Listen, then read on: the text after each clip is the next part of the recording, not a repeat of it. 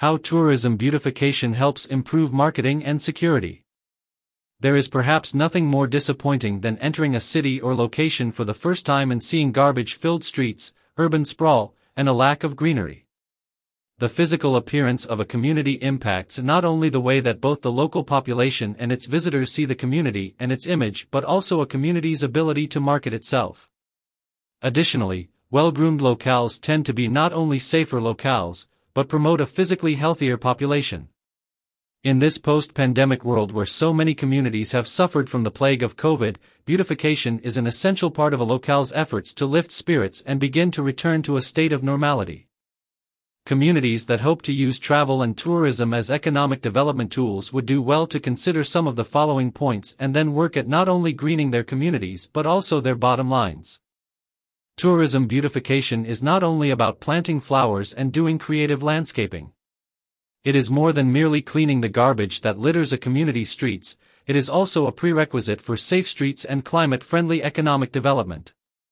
Cities that fail to understand this point pay dearly by having to compensate for their lack of beauty by trying to bring in new businesses and tax-paying citizens through expensive economic incentive packages that almost never succeed. On the other hand, cities that have taken the time to beautify themselves often have people seeking to locate in their community.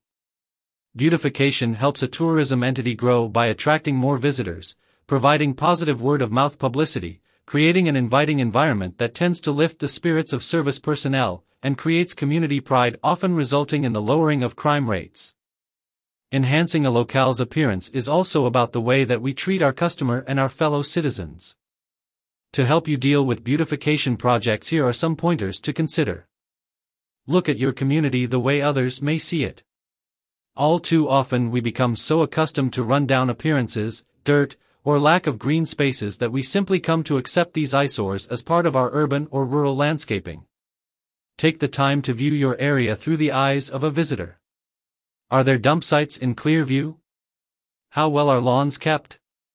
Do you collect garbage in a clean and efficient manner? Do your garbage trucks distract from a community's quality of life or are they unassuming? Then ask yourself, would you want to visit this community? Entrances and exits are essential. Visitors' opinions are formed by first and last impressions.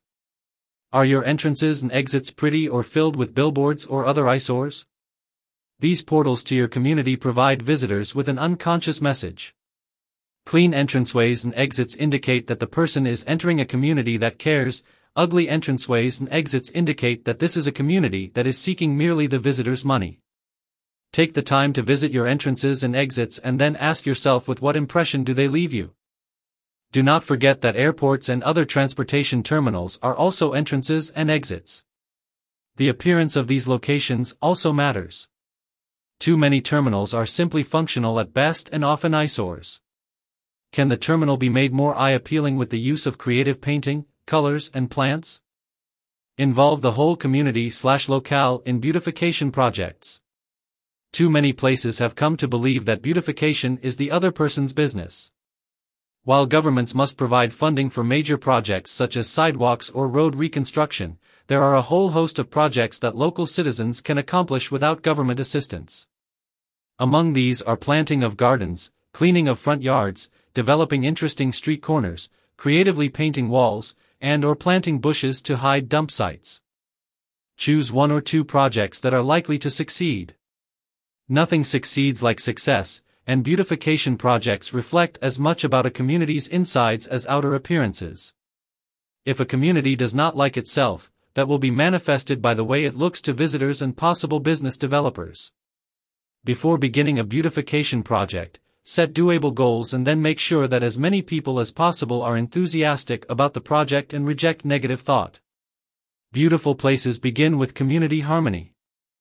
Make sure that your beautification projects fit your climate and terrain. A major mistake in beautification projects is trying to be what a locale is not. If you have a desert climate, then plant with water concerns in mind. If you have a cold climate, then seek ways to deal with not only a harsh winter climate but also in a manner to present a cheerful face during the gray winter months. Think of beautification as part of an economic development package. Remember that tax incentives can only do so much.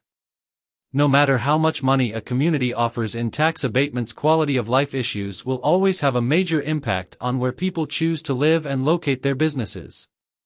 Tourism demands that a community offer a clean and healthy environment, with good restaurants and places of lodging, fun things to do, and good customer service. The way your community appears has a lot to do with the choices that business executives make regarding site selections.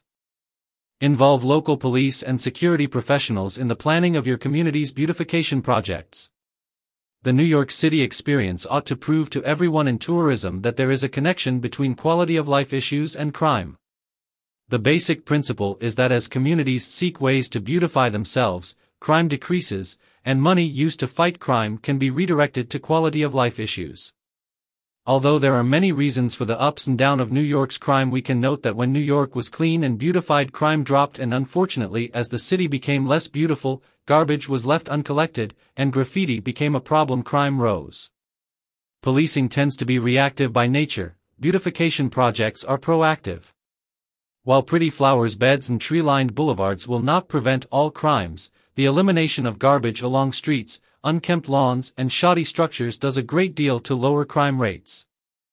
Never plan a beautification project without consulting with local law enforcement and security professionals. As important as beautification is to a community, there are correct and incorrect ways to accomplish it. CPTED is an acronym that stands for Crime Prevention Through Environmental Design.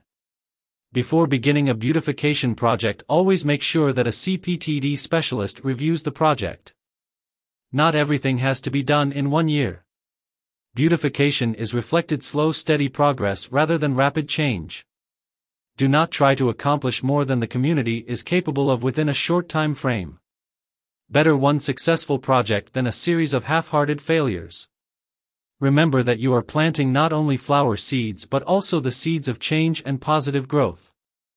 The author, Dr. Peter E. Tarlow, is president and co-founder of the World Tourism Network and leads the Safer Tourism program.